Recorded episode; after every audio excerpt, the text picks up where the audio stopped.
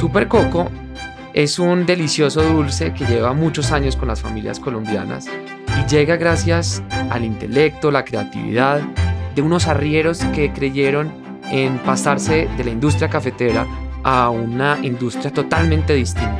Han sido más de 70 años creando empleo, creando industria, atravesando crisis y hoy una nueva generación de la familia está al cargo de seguir ese viaje, ese viaje de endulzar la boca, de lograr que los niños y las niñas se alimenten cada vez mejor, pero sobre todo de crear empleo.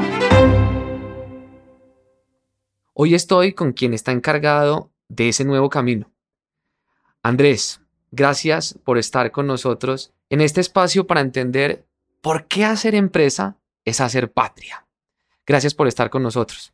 Juan David, ¿cómo está? Muchas gracias a ustedes por invitarme. Esa introducción está buenísima. Me dieron ganas de comerme un super coffee y todo. Muy chévere. De verdad que sí nos sentimos orgullosos de la historia que usted cuenta, de cómo, de cómo unos arrieros, unos montañeros, unos campesinos, eh, caficultores, eh, decidieron emprender, decidieron hacer empresa. Eh, es todo un, legado, es todo un, toda una historia, pero, pero como decimos aquí en Super, siempre tenemos más sueños que historias. Andrés, empecemos por esos sueños. Cuando usted dice tenemos más sueños que historias es porque usted está en el futuro, entonces arranquemos por ahí. ¿Cuál es el futuro? O sea, si pensamos hoy en, la estrategia que ustedes están imaginando, ¿cuál es? Pínteme ese sueño. En pocas palabras, el sueño de Super de Alimentos es hacer del mundo un mundo más feliz, es hacer del mundo un mundo más alegre, ¿cierto? Nosotros creemos que somos eh, la magia de la alegría, creemos que, que somos capaces de transformar momentos en supermomentos, amigos en superamigos, vecinos en supervecinos. Eh, y todo eso es, es con la magia, con la magia de la alegría que caracteriza todo lo que hacemos. Y esa magia pasa por compartir, pasa por, por disfrutar, pasa por ese poder, ese superpoder que tienen nuestros productos de poner una sonrisa en la cara del otro, de conectar personas, ese es, ese es el sueño que tenemos. ¿Y cómo lo queremos hacer? Lo queremos hacer cada vez con mejores productos, entregándole al consumidor cosas más deliciosas, cosas más nutritivas. Una indulgencia nutritiva es parte de nuestro sueño. Eso hoy es como contradictorio, pero en esa contradicción vemos una oportunidad gigantesca. Y esa oportunidad no la estamos viendo en Latinoamérica, donde hoy tenemos presencia sino, sino en todo el mundo. Hacer empresa, hacer patria es en su nivel más fundamental cumplir sueños, hacer que las cosas pasen mientras hacemos que otros crezcan con nuestras ideas y proyectos. Bueno, entonces, el primer elemento de ese futuro es continuar con ese propósito de lograr tener felicidad y producir esos encuentros, sin duda, cada vez más nutritivos. Y también la internacionalización. Ese ha sido un elemento que has mencionado y es ir a otros países. No quedarse en las montañas que existen y eso que ustedes hace mucho rato salieron de las montañas. ¿Cuál es ese plan de ir a, más países? Porque hablas de más países, más usuarios. ¿Qué es lo que se están pensando ustedes en internacionalización? En el camino del héroe, el protagonista siempre le toca cruzar un umbral para enfrentarse a un nuevo mundo. Nosotros hemos sido hasta ahora muy exitosos conquistando mercados y conquistando consumidores y conquistando corazones en los países más cercanos a los nuestros, donde la cultura es más parecida, donde los sistemas de comercialización, digamos que son afines, donde los gustos de la gente eh, son similares, entonces los gustos por nuestros productos son fáciles de desarrollar. Y en eso hemos estado enfocados en los últimos años, en esos países de esta región, como del centro de América, ¿cierto? Que incluye Centroamérica sin México y Suramérica sin el Cono Sur. En esos países tenemos eh, algunas comercializadoras y tenemos muy buenas participaciones de mercado. Sin embargo, vemos que con el nivel de productos que estamos desarrollando tenemos el potencial de conquistar más países por fuera de la región donde hoy estamos. Por ejemplo, Estados Unidos, Chile, Europa, ¿cierto? En África hay oportunidades gigantescas que los competidores nuestros en Colombia han capitalizado un poco más. No creemos tanto en una internacionalización desmedida de negocios spot eh, con países por todo el mundo, que lo hemos tenido antes, hemos vendido en África, hemos vendido en muchos países, pero lo que realmente nos ha funcionado en nuestra estrategia de crecimiento es una internacionalización mucho más estratégica, donde podamos llevar nuestra propuesta de valor y no nuestros dulces, donde podamos llevar nuestra marca, donde podamos llevar nuestro portafolio a través de unas marcas para conectar a una comunidad. Y estamos preparados para hacerlo en una región más amplia de esos 150 millones de consumidores donde estamos presentes hoy en día. Andrés, marzo del año 2020, el gobierno de Colombia decide que tenemos que parar y que tenemos que encerrarnos porque era evidente cómo la pandemia le había también llegado a Colombia. Vámonos a ese día. ¿Dónde estaba usted cuando se enteró y dijo usted, hay una pandemia y la pandemia le llegó a Colombia? hay una anécdota muy chévere de ese día, que cuando usted lo pregunta, solamente soy capaz de recordarlo, no lo había como sintetizado de esa forma. Pero ese día, digamos que no fue en marzo 20 que dijeron, listo, nos vamos a encerrar los colombianos y vamos a parar, sino digamos el 17, cuando ya se habían empezado a encerrar otros países, estaba yo con mi papá en mi casa, mi papá se llama eh, Felipe Nao, y ha sido el gerente general de Super de Alimentos los últimos 35 años. Tres días antes de que declararan lockdown en Colombia, el hombre dijo, no, voy a empezar a empacar todo mi closet, voy a empezar a empacar mi computador, voy a empezar a empacar mi oficina y me la voy a llevar para la finca.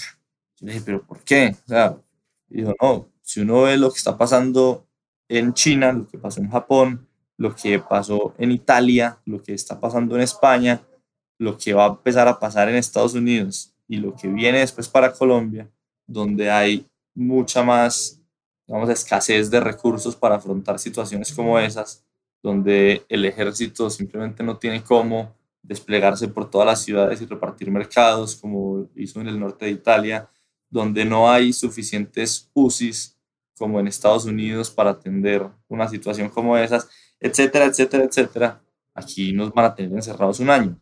Y la razón es porque el costo político de mantener una economía funcionando a costa de unas vidas, nadie está en condiciones de tomarlo. Y porque ante tanta incertidumbre se pone la World Health Organization, la WHO, a dictar medidas y ponen a los médicos, digamos que a dirigir el manejo de la crisis. Entonces, un médico que no entiende a profundidad un tejido económico, un tejido empresarial, todos estos organismos que hacen parte del ecosistema económico de un país, pues lo van a destruir y lo van a acabar y va a ser una situación muy delicada. Pero sobre todo, nos van a cerrar seis meses, mínimo. Entonces prefiero irme ya, que tengo tiempo de ir, de volver por las cositas, si se me quedó algo, vuelvo y arrancó para la finca. Entonces yo quedé como, como en pánico porque, porque pues aquí decíamos, sí, o sea, eso de China está muy miedoso, el crucero de Japón está miedosísimo, la situación de Milán y el ejército en las calles, pues pucha, eso no nos ha tocado nunca. Aquí en Colombia no nos había tocado ninguna crisis, digamos, eh, social de ese tipo. Aquí no, hace muchísimos años no hay no había habido pandemia pues de ese tipo. Entonces, como que pensábamos aquí en Super, pues sí, con mi papá, venga, entonces listo, usted se va, está perfecto, va a estar muy bien en la finca, desde allá se puede conectar, le coge el tiro a Teams o a Zoom o a todas estas aplicaciones eh, en un día y al otro día está trabajando como si nada, pero ¿qué vamos a hacer nosotros? Y ahí, digamos que de ahí para adelante, una, una serie de historias muy chéveres, pero en ese momento, digamos que él entendió de una forma diferente lo que aquí en Super habíamos entendido que venía. Entonces, desde esa forma de pensar y desde esa capacidad para adelantarse a lo que iba a suceder, manejamos, creo que con mucho éxito, todo el 2020, ¿cierto? Y entonces, ¿qué hacen? O sea, listo, el papá se va para la finca, empieza a transmitir por Zoom, unos alcaldes novatos también para asumir la crisis dicen cerremos todo, mucha gente con mucho miedo, la, decisión política de las vidas, nadie sabía que iba a venir. ¿Qué hacen? O sea, dice, lo superamos, vayamos allá. ¿Qué fue lo que ustedes hicieron al otro día? O sea, al otro día el gobierno nacional y el alcalde de Manizales y, o sea, los alcaldes de todo el país toman la decisión de restringir la movilidad y todavía no era claro para las empresas qué hacer. El miedo de la persona, de los empleados diciendo, se acabó mi empleo. ¿Qué hicieron ustedes? ¿Cómo fue ese momento después de que ustedes tenían que supuestamente cerrar? Lo primero que como que hicimos fue estar en línea con la política pública.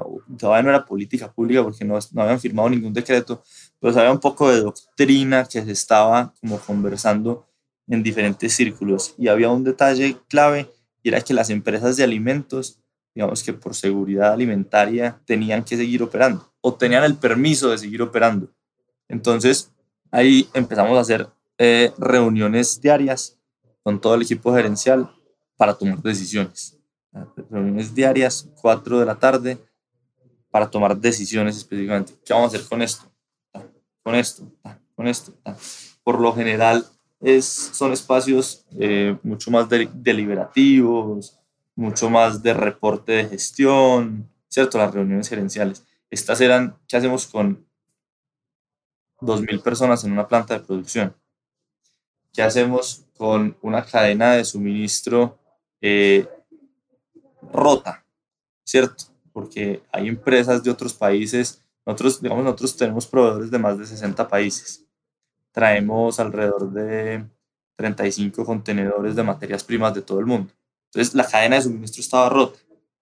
Eh, había mucha incertidumbre y mucho miedo. Entonces en esas reuniones tomamos decisiones. Entonces, por ejemplo, unos que estábamos aquí en Super dijimos, venga, pongamos las líneas a producir full porque cuando haya un brote de COVID en nuestra planta, nos va a tocar cerrar toda la planta por 15 días.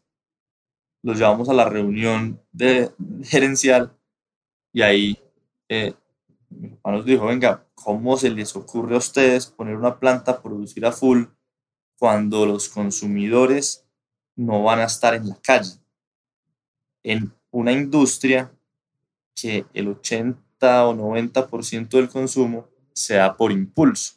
Sin duda la pandemia nos mostró la necesidad de cambiar la estrategia, de pensar de manera distinta los problemas, de lograr entender que no siempre lo que habíamos pintado como lo básico esencial era lo que hacía crecer a las compañías. Hoy las industrias tienen que entenderse de mejor manera, entender mejor a los consumidores y sobre todo utilizar la perspectiva, el futurismo, con estrategia para saber cómo reaccionar a los siguientes retos que trae la humanidad la calle, es canal tradicional, la tienda, la calle, y en el supermercado, digamos que puede llegar a ser más fuerte el punto de pago. Cuando se está haciendo la fila se antoja de un producto ahí. Ese es el impulso. Y, digamos que ese puntico de impulso es clave en nuestra categoría. Es clave para la confitería, es clave para toda la indulgencia. Entonces, si usted no es capaz de generar el impulso porque la gente no está en la calle, Puede que usted se muera por unos revolcones, puede que usted se muera por unas galletas Oreo, por ejemplo. Puede que usted le fascinen, pero si usted no está en constante exposición a los impulsos. No, pues si usted no tiene las Trululú por ahí a la vista, más dificultad de comprarlas. Pero entonces, claro, él les dice, no salgamos, no salgan, ¿cómo así vamos a producir para un consumidor que no está? Y entonces, ¿qué deciden?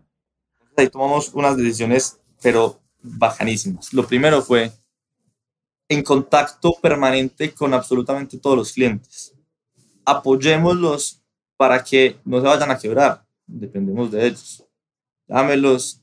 Si están cerrados, pregúnteles cómo podemos ayudarles para que abran. Si podemos poner al servicio de ellos eh, unas personas aquí de televentas o unas personas atendiendo WhatsApp.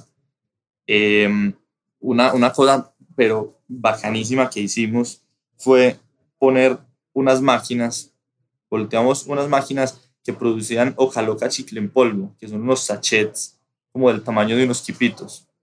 Los pusimos a empacar alcohol glicerinado, desinfectante, en porción individual. Y eso fue un éxito porque le mandábamos a nuestros clientes cajadas de alcohol glicerinado.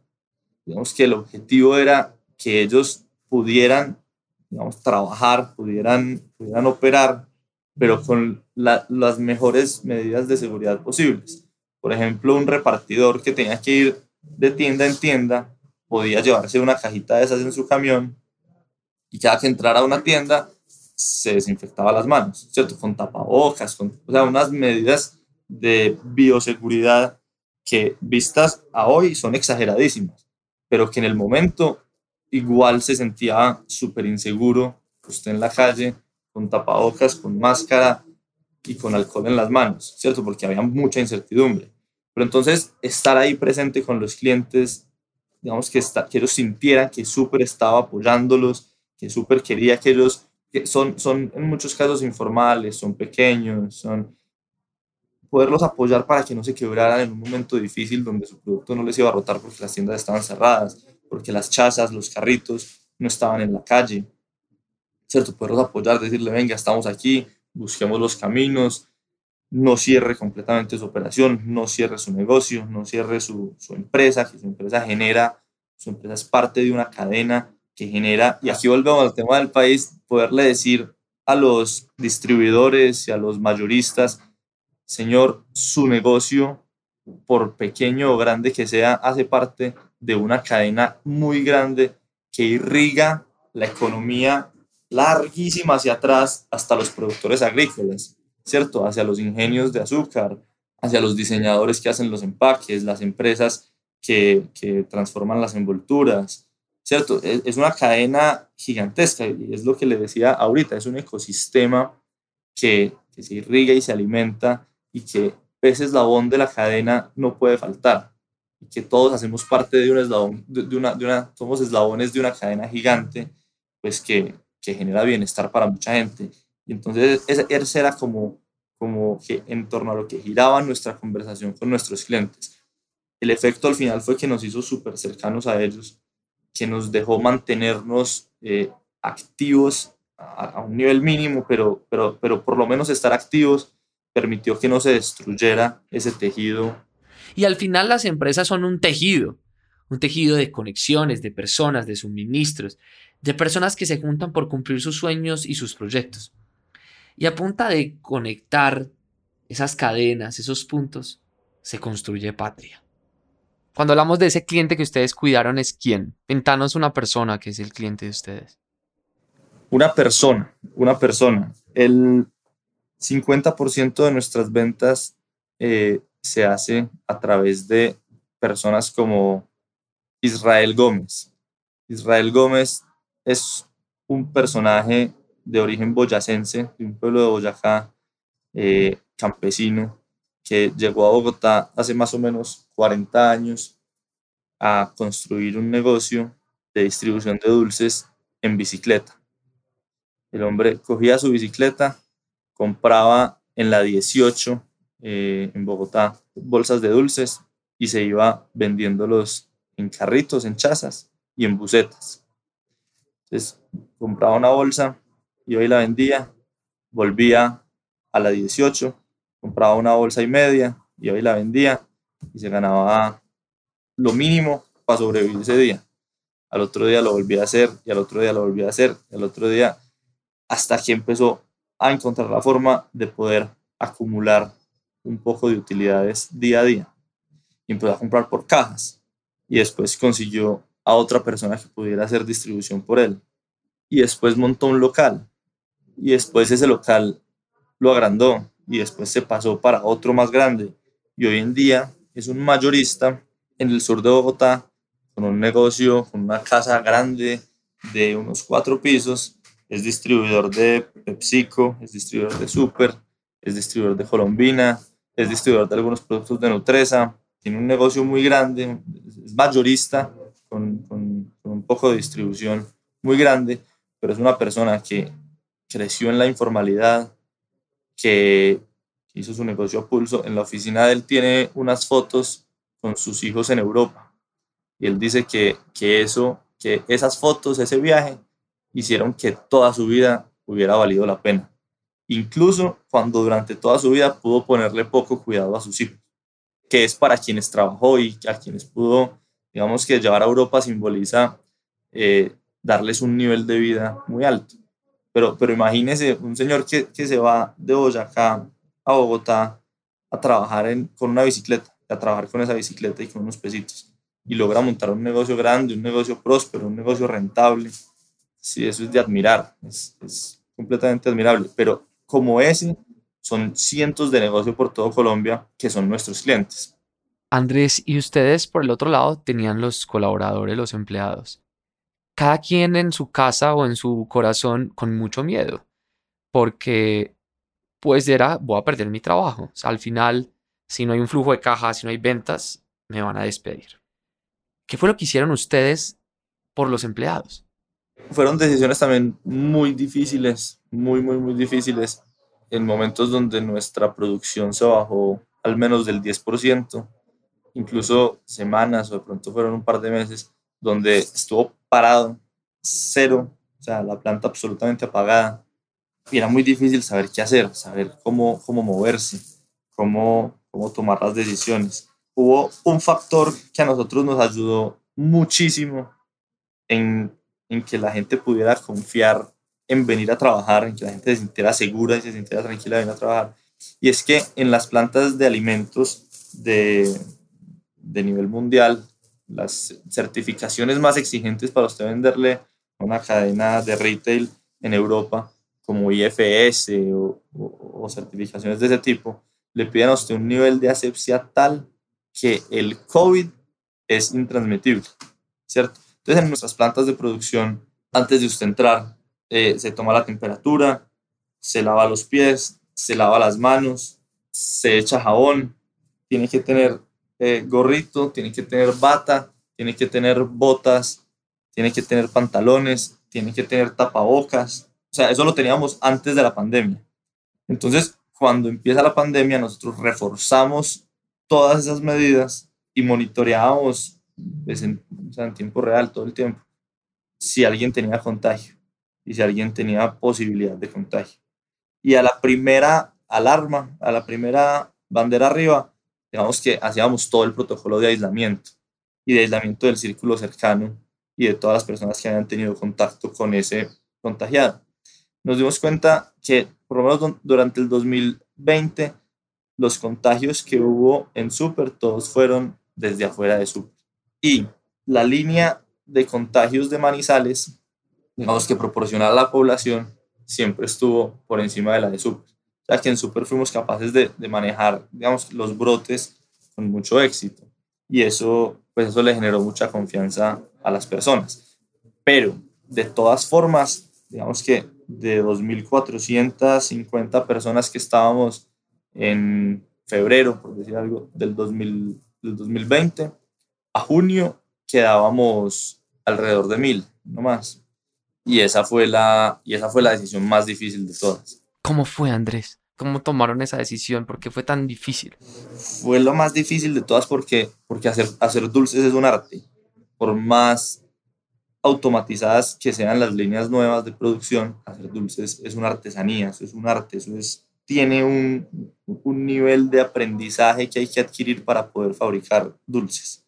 Y digamos que no es como, como la confección, que es una industria muy popularizada por todo Colombia. No es como o sea, no es fácil conseguir confiteros. Nosotros a nuestros colaboradores les decimos confiteros. Y hay confitero junior, confitero senior y confitero maestro. Cuando usted es un maestro confitero, digamos que usted sabe, usted sabe hacer dulces. Usted podría hacer dulces en su casa, podría hacer supercocos, podría hacer barriletes, podría... O sea, usted sabe hacer dulces. Usted es un maestro. Y a esos maestros, digamos que los protegimos todo el tiempo. A los juniors a la mayoría los intentamos mantener y a los que recién habían entrado no pudimos mantenerlos. Digamos que usted ¿cómo fue eso? Eso fue en un momento en el que ya, o sea, Nosotros hicimos al principio el esfuerzo máximo por mantener a la gente, aunque en el fondo sabíamos que, que el momento de tener que despedir personas iba a llegar. ¿Cuánto fue eso? ¿Cuánto intentaron ustedes? ¿Cuántos meses, semanas? Pues ahí, digamos que el, el, equipo de talento humano tiene medidas cuántas horas de capacitación se entregaron. Y son miles. Son miles de horas entregadas donde los, digamos, los, los ingenieros de investigación y desarrollo o, o, el equipo, digamos, que coordina toda la producción, entregando conocimiento a, los, a las personas que trabajan como operarios de planta todos estos eh, confiteros, todos estos colaboradores de planta que son confiteros, que le digo, fueron más o menos tres semanas.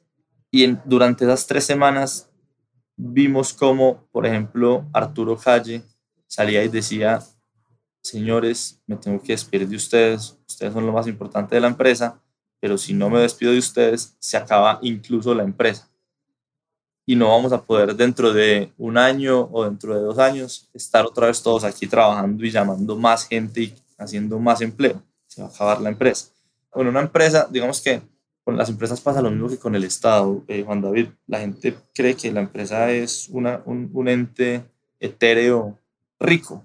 No, pues que pague la empresa, pero, pero no, es lo mismo que el Estado.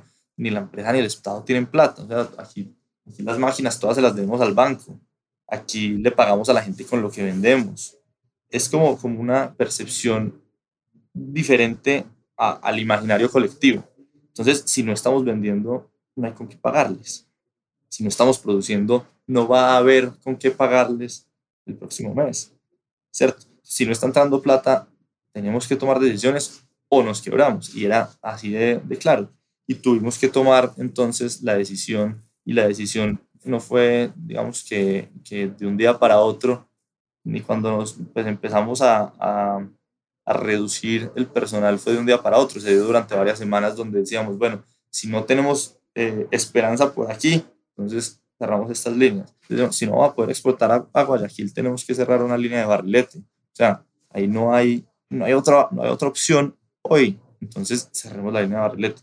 Si no vamos a poder llevar Trululú a Perú, tenemos que parar un, un mogul. Y así se fue, se fue cerrando, cerrando, cerrando gradualmente hasta que, bueno, hasta un punto que dijimos, bueno, ya, o sea, aguantemos aquí hasta donde, hasta donde podamos y hasta donde nos toque. Y aquí, digamos que con todos estos maestros y con los que estamos en este momento en, en las partes administrativas también, también nos tocó reducirnos y, y, duplicarnos en trabajo a los que, a los que íbamos quedando. Dijimos, si no aguantamos los que estamos, pues ya pasará otra cosa y se harán otro tipo de decisiones, pero entre los que estamos aguantemos. Apoyemos a nuestros clientes, mantengamos toda esa red viva, mantengamos a todos, a todos esos eh, distribuidores y mayoristas y cercanos a nosotros y, y esperemos que esto eche para adelante. Y afortunadamente desde agosto empezamos a, a subir, a subir, a subir, a subir, a subir. ¿Qué fue lo que hicieron para recuperarse?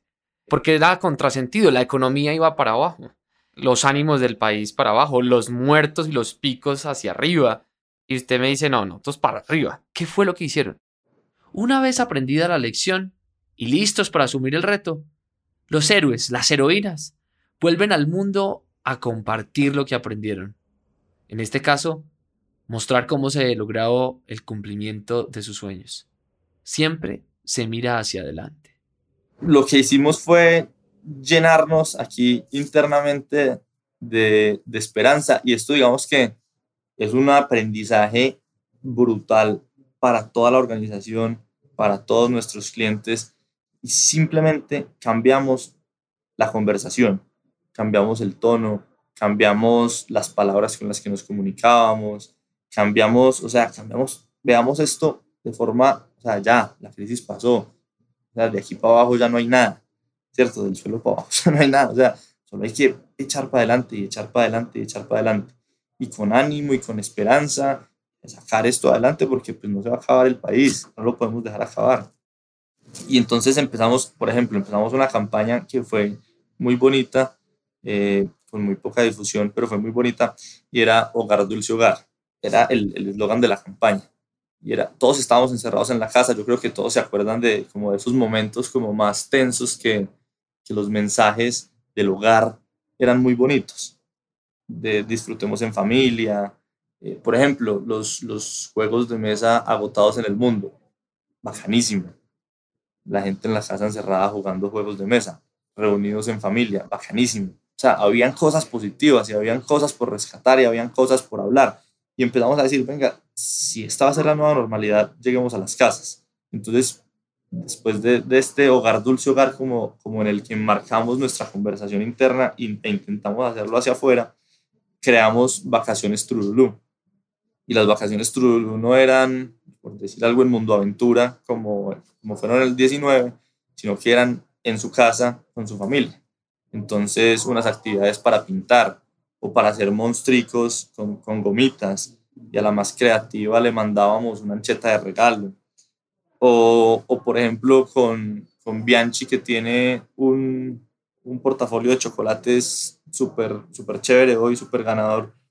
Recetas en casa, como, como s'mores o, o malteadas o postres, o, ¿cierto? Recetas en casa con Bianchi, súper chévere. O por ejemplo con la marca Origami, que es la marca eh, saludable que, que creamos eh, hicimos unas sesiones online de mindfulness, de huerta en casa, de recetas saludables, de sesiones de yoga, etcétera. Por, por Instagram Live les llegábamos a, a, nuestros contactos por ahí, pero entre nuestros usuarios, digamos que el grupo más importante éramos nosotros mismos. Entonces nosotros mismos nos conectábamos a las sesiones de origami a hacer mindfulness un rato. Desarrollamos ventas por WhatsApp un celular de una y que la gente pida por WhatsApp y vamos y lo llevamos en, lo que encontremos en la moto o en mi carro o en el tuyo, o en, ¿cierto? Pero vendamos por WhatsApp. Y entonces apenas tuvimos el modelo listo en Manizales, lo replicamos con nuestros clientes en Bogotá, en Medellín, en Pereira, en Armenia, en Cali, ¿cierto? Y como que construimos ventas por WhatsApp, un canal nuevo, pues para nosotros que, que teníamos nuestras ventas tan concentradas en canales tradicionales o en, o en canal moderno o en tienda, o sea, desarrollar ventas por WhatsApp, súper chévere. Eh, mucho foco en, en ventas por por e-commerce y eso también se movió muy bien. Cierto, la venta del e-commerce es, y el WhatsApp y de todo eso, pues no, no llegan ni al medio por ciento de las ventas de la compañía, pero simplemente poderlo desarrollar nos llevó muy adelante en el tiempo, ¿cierto? Es como si las, las proyecciones y los proyectos que teníamos hacia 5, 10 años hubieran cogido listo hoy, tan, que es como funcionan las startups realmente, ¿cierto? Venga, si usted está viendo que hay una tendencia hacia no sé qué, hacia no sé qué, montelo hoy, valídelo hoy y si funciona, acelérelo. Y así, digamos que la, la pandemia nos obligó a pensar como startup en ese momento. Y eso fue, eso fue interesante, fue muy chévere. Andrés, la gente hoy se pregunta, ¿para qué las empresas? Vieron gente irse y hay gente que dice, eso fue culpa de los empresarios. Y hay otros dicen, las empresas están ahorita reactivándose y creando empleo. ¿Por qué hay que creer en la empresa en Colombia? El papel de una empresa en una sociedad es hacer posible los sueños de las personas. Las empresas en Colombia han logrado que cualquiera que sea capaz de soñar pueda cumplir ese sueño. Entonces, el ejemplo de Israel Gómez de ahorita, su sueño era llevar a los hijos a Europa y, y una empresa y lo logró. Pero además, o sea, mientras lograba su sueño, generó 20, 30 empleos. Además de generar esos 20 o 30 empleos, le ayudó a Super a constituirse como el líder de la confitería en Colombia. Le lleva, digamos que las empresas lo que hacen es que llevan desarrollo a las personas. Las empresas capturan oportunidades mejor que cualquier otra forma de organización humana que hasta ahora hayamos podido encontrar las empresas son el mecanismo más eficiente de generar bienestar en el modelo en el que vivimos hoy en día. Y de todos los modelos que se han ensayado, pues es el que de buena manera ha logrado llevar a la humanidad hacia donde está. Yo creo que, digamos que para las personas que las empresas no son para todo el mundo, mucho menos el emprendimiento, pero para las personas que les gusta el emprendimiento o que les gusta trabajar en una empresa, trabajar en una corporación, trabajar, ¿cierto? En una empresa, digo, es en esa, en esa forma de organizarse para alcanzar algo. Es que empresa visto desde, ese, desde esa definición organización eh, para alcanzar un objetivo, visto en términos de, de, de pirámide de Maslow, es la mejor forma de alcanzar la realización personal. No solo por usted mismo, no solo por lo que usted logra hacia el interior de su persona, sino por lo que usted logra para el mundo, por lo que usted logra hacia los demás. Como en todo, como en absolutamente todo, hay excepciones.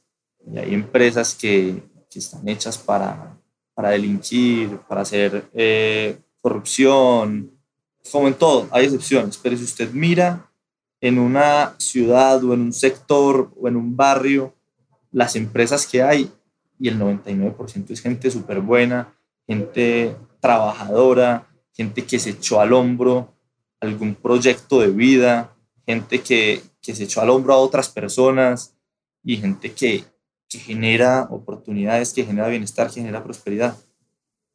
Como les digo, es, es, profundo pues la pregunta y es compleja, pero esas, esas, esa es la forma en la que yo lo veo y en la que yo lo entiendo. Eso es clave de entender. Las empresas son parte fundamental de nuestro tejido social. No hay país que triunfe si no existen unas empresas que construyan de manera sostenible, donde tengan roles específicos, obligaciones, derechos y sin duda responsabilidades. Andrés, hay una situación que la contaste de lo que ustedes hicieron con los junior confiteros, era que había que dejarlos ir. Y son ellos, y pongamos la palabra junior, hoy el país está viviendo una crisis de empleo juvenil muy grande. Hay muchos de esos jóvenes desempleados que cuando miran la foto del futuro dicen, no es Colombia el lugar para hacer mis sueños, Colombia no es un país dulce para mis sueños. ¿Qué hacemos con los jóvenes? ¿Cuál es el mensaje para los jóvenes cuando 30% de desempleo juvenil, una informalidad del 40% del PIB, muchos de ellos fueron los primeros en no ser contratados, ven ese dólar y dicen, esto, esto, esto está muy difícil. ¿Qué les decimos a ellos? O sea, lo primero que hay que decirle a los jóvenes que les hemos negado la, la posibilidad de, de aprenderlo en los últimos 10 o 15 años fácilmente, es que para usted tener algo, tiene que producirlo. Hay un, un, político colombiano que hoy en día hace programas de radio que siempre dice, alguien paga el desayuno. El Estado no es un ente sin fondo, sin límite, que decide a quién le da y a quién no le da. El Estado no es una institución, una máquina de corrupción per se, ¿cierto? Eso, no es el Estado. El Estado recoge unos impuestos, recoge unos fondos y los invierte de la mejor manera que los representantes de la sociedad deciden que se va a hacer. Entonces, digamos que hay, hay un entendimiento profundo de, de dónde sale lo que yo quiero. Entonces, si yo soy un joven que me acabo de graduar y quiero que me den un subsidio, alguien lo tiene que producir si yo soy un joven y quiero que me den un empleo, alguien lo tiene que generar. Si yo soy un joven y quiero que me den una oportunidad de desarrollarme profesionalmente y de hacer una carrera, alguien tiene que haber construido esa empresa. Puedo ser yo mismo, pero alguien tiene que crear ese puesto. Eso hay que hacerlo y para eso hay que trabajar. Y digamos que la única constante en todas las sociedades que han logrado salir de situaciones de pobreza o de desempleo graves como las que tienen los jóvenes en Colombia actualmente la única constante es trabajo y punto. O sea, entonces usted dice, sí, usted, usted le está diciendo a los jóvenes que trabajen, pero es que no hay empleo. Yo digo, usted se va para Estados Unidos y ve vallas de McDonald's diciendo, le doy una hamburguesa de estas gratis si viene a la entrevista. Y no va nadie. Dicen, le doy 15 dólares si viene a la entrevista y no va nadie. Están pagando 50 dólares por ir a una entrevista de trabajo y los jóvenes no están yendo. Lo mismo nos está pasando en Colombia.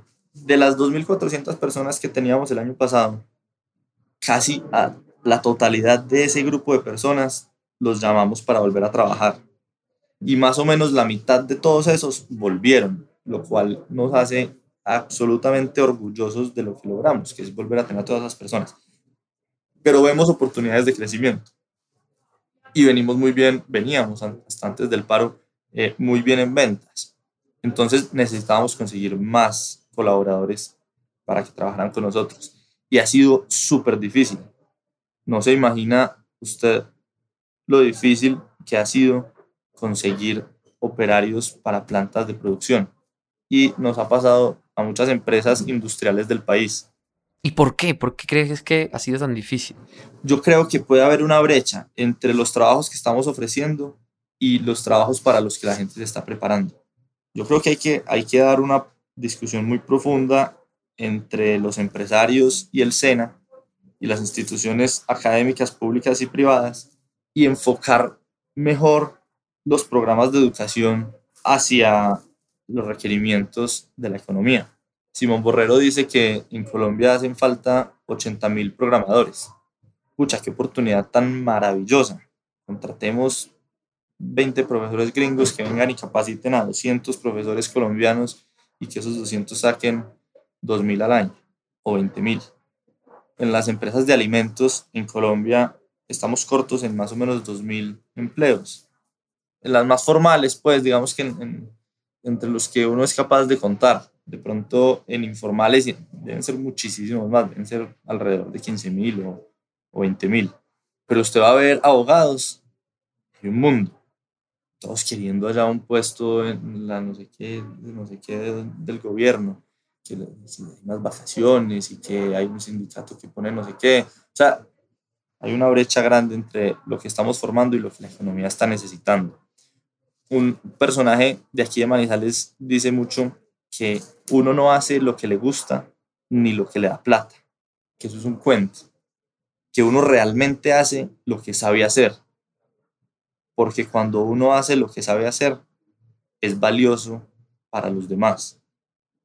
A mí me parece que eso es súper inteligente, súper acertado, aunque no sea 100% verdadero, ¿cierto? No es 100% verdadero, pero es una forma que me parece muy aguda en, en detallar lo que es una sociedad y cómo se beneficia la sociedad del mayor potencial de los talentos que produce. Y nos hemos dado cuenta en ProTalento la necesidad de lograr conectar a personas que ni estudian ni trabajan con oportunidades en el mundo de la tecnología. Hoy, quien sabe de creatividad y le suma algo técnico, tiene asegurado, por lo menos en los próximos años, un empleo en la industria de alto crecimiento. Andrés, gracias. Gracias por este espacio. Yo creo que Aquí aprendimos todos. Yo me divertí. Gracias por este espacio. En cada rincón de nuestro país hay colombianos y colombianas que se dedican a unir puntos, a tejer. Y cuando me refiero a tejer es porque en cada una de sus actividades logran juntar sueños con oportunidades, inversiones con la generación de empleo para millones de colombianos. Soy Juan David Aristizábal y esto es Colombianos que hacen patria.